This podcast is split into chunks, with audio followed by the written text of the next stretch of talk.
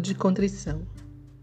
Senhor meu Jesus Cristo, Deus e homem verdadeiro, Criador e Redentor meu, por serdes vós quem sois, sumamente bom e digno de ser amado sobre todas as coisas, e porque vos amo e estimo, pesa-me, Senhor, de todo o meu coração, de vos ter ofendido.